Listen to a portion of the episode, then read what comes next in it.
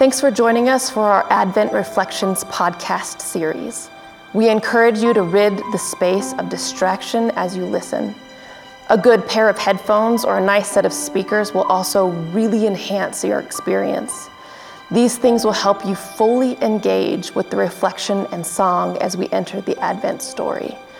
This week, a new battle hymn.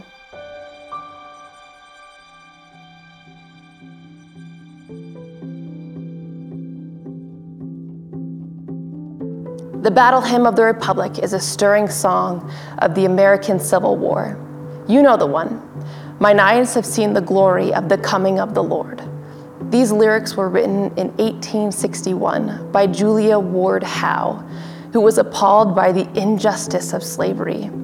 The powerful imagery and poetry of that song, grapes trampled in anger, judgment, and vengeance against the enemy, are echoed of the prophet Isaiah, who wrote, I trod them in my anger and trampled them in my wrath. Their juice spattered on my garments and stained all my robes. The catchy tune for the battle hymn, part of the reason the song has remained so popular so long, was originally the tune for John Brown's Body. That was a song about the martyrdom of abolitionist John Brown who lost his life fighting for the liberation of slaves, for equality. The cry for justice, echoed by Prophet Isaiah and the lyricist Julia Howe, is correct.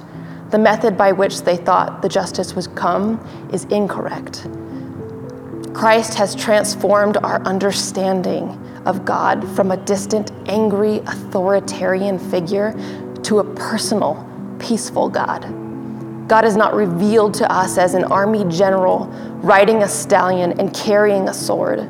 God is revealed as a child born in a manger to unwed parents who later ride side saddle on a donkey into Jerusalem, offers forgiveness to those who placed him on a cross, and defeats death through resurrection.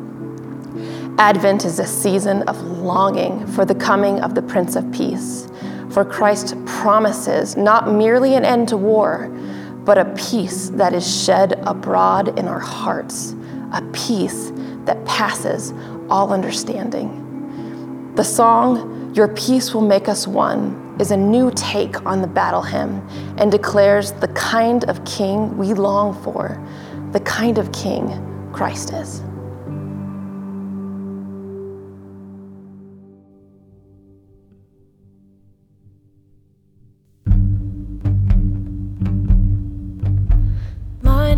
eyes have seen the glory.